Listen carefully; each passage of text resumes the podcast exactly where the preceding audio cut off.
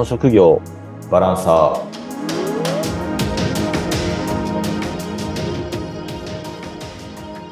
皆さんこんにちは。バランサーの皆安です。こんにちは。インタビュアーの山口智子です。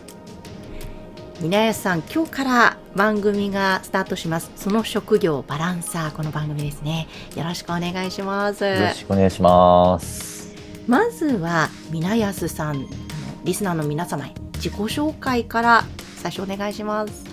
はいそうですねまず私が今何をやっている人なのかっていうところなんですけど、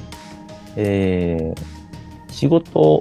はですね、IT 企業の代表取締役っていうのが一番長い肩書きで、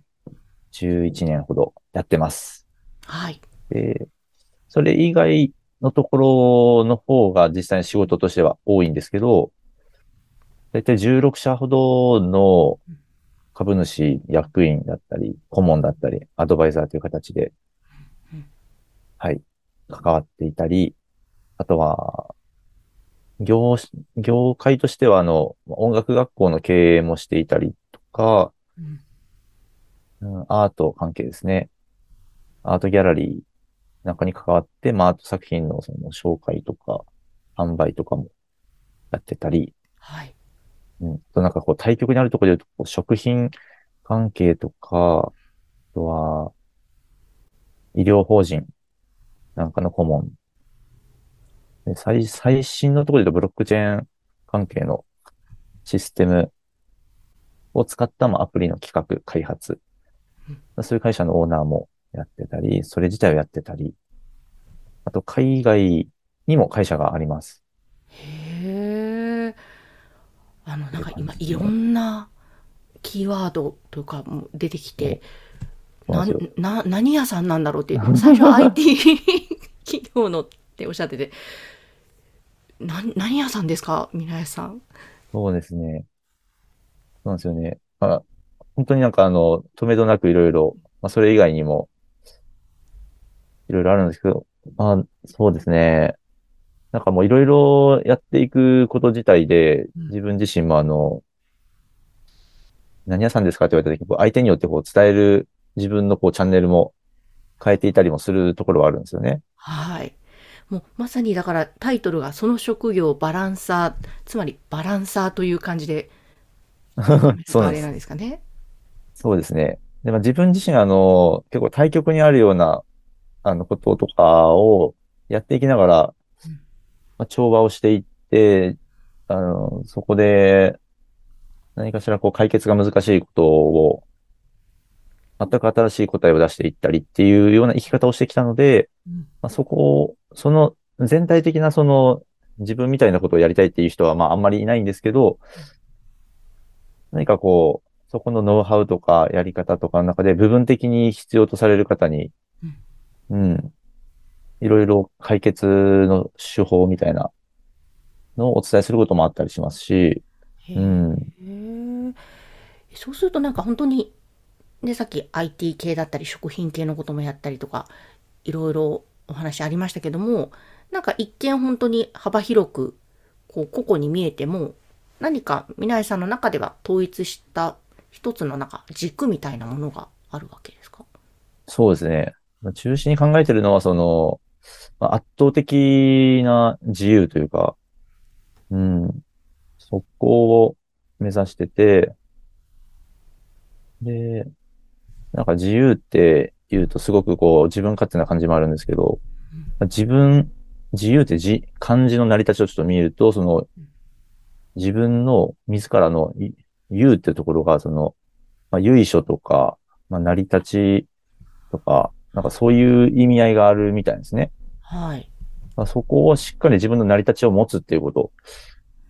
で、まあ自分の居場所とか、自分のやっていく領域というか、うん、まあそういうところが決まっていくと。で、そのためにその関わっている物事と自分を、あの周りの要素とか世界、その関わりをこう調和していくっていうことがすごく重要になっていくので、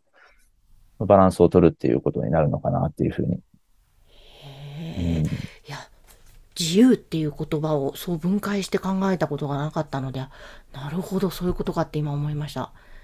自分の成り立ちを知って、自分の居場所を作っていくと。まあ、成り立ち、そうなんですよ。私の解釈なんで、あの、それが正しく自由ってあれなのかわかんないですけど、うん。まあ、そうですね。なんで、まあなんかこれを、この仕事やってる人はこの仕事をやっちゃいけないよねっていうなんかこう、カラーでカテゴライズされてうん、しまうところを私の場合は取っ払ってるって感じですね。ああ、なるほど。なんかその、そうそうそう、まあ、社会的な、なんでしょう、評評価というか、あの、まあ、世間体ですよね。うん。うん。まあ、お医者さんは、あの、カジノやっちゃいけないよね、みたいな、とことか、そういうのですね。私の場合なんかそういう意味では、あの、なんでしょう、こうこの仕事を100%コミットしてますっていう風な関わり方では、あの、ちょっと異なっていて、うん。バランサーに100%コミットしているので、はその圧倒的自由になれる人を増やしたいと思ったんですね。個性、うん、自分自身に自信を持って世界を生きられる人、うん。うん、っていうところですね。だからスペシャリストにななるっていう道の人が当然世の中にはうんたくさん必要だと思っていて、でも私みたいなそこを調整していく人間も必要だっていうのがあるっていうところですね。なんかこう、なんだろう、新しい働き方というのか、なんか割とこれから結構そういう人が増えるんじゃないかなっていう働き方なのかなって今ふと思ったりもしたんですが。そうかもしれないですね。ただ僕の場合本当にあの、生まれた時からほぼそんな感じな記憶があって、はい。そうなんですね。今、42歳で、で、出身は九州の宮崎で、本当にあの、海と山に囲まれたところでうん、通常のその、お子さん生まれて、小学校入るまで、まあ幼稚園行ったりすると思うんですけど、私の場合は結構ずっと、そういう自然の中での、あの、家業が農農林水産業を幅広くやってたので、まあはいそこの手伝いに行ってるという状態だったんですね。へえ。まあ、その環境の影響なのかもしれないですけど、まあ、なんか常に毎日違うことをやってるっていうのが普通だと思っていたんで、うん。しかもまあ、比較的自分の気分に任せるところもありながら、もう強制的にその農作業に借り出されるところもあって、まあ両方やんないといけないんだな、みたいなうん。感覚も大切にしながら生きてたんで、割とその、そうですね、その農業やってた祖父、祖母、自分の父、母にもよく質問してたのは、やっぱその職業っていうのがあって、その職業を一個で、しかその選んで、で、それで働くって決め、決めるみたいなのをなんなんとなくその、そういう情報を得出して、なんで一つなのってのはよく聞いてましたね。うーん。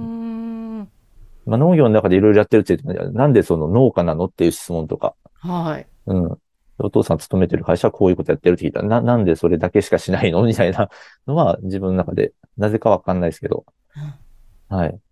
小さい頃からあったわけですね。そのあたりの。そう、そうですね。観点が。うん。えーそうするとこの皆さん今日から始まるこの番組その職業バランサーですけど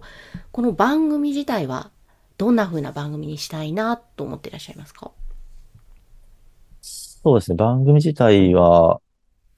どんな感じにするかというと、まあ、このバランスをとっていることって、どんなことっていう、うん、のを、ちょっとその要素と、実際にあの、こんな事例がありましたよっていうお話うん、なんかで展開していこうかなとは思ってますね。はい。で、うん、そう。その、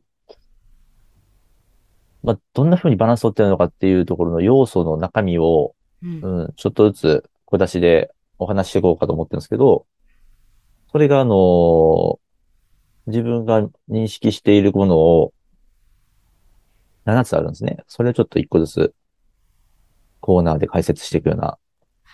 はい、ころですね。楽しみですね。なんか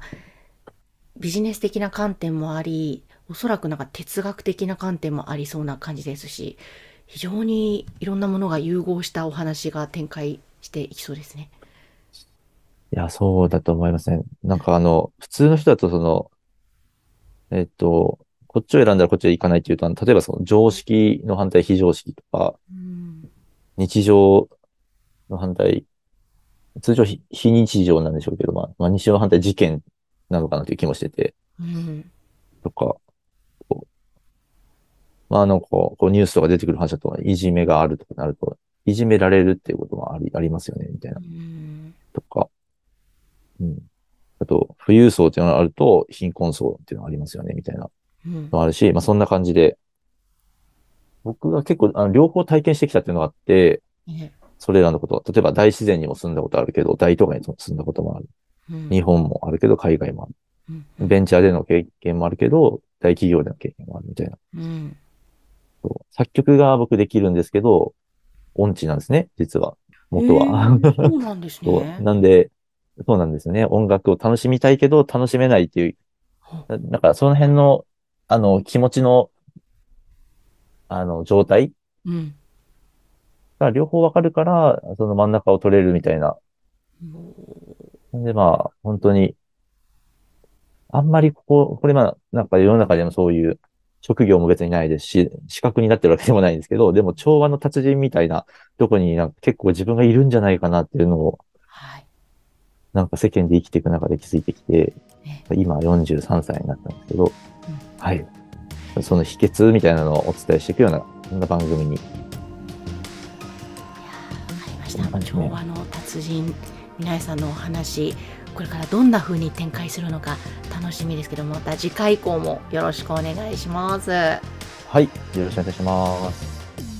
ーぜひ皆さん、次回以降もこの番組、じっくりと聞いていただければと思います。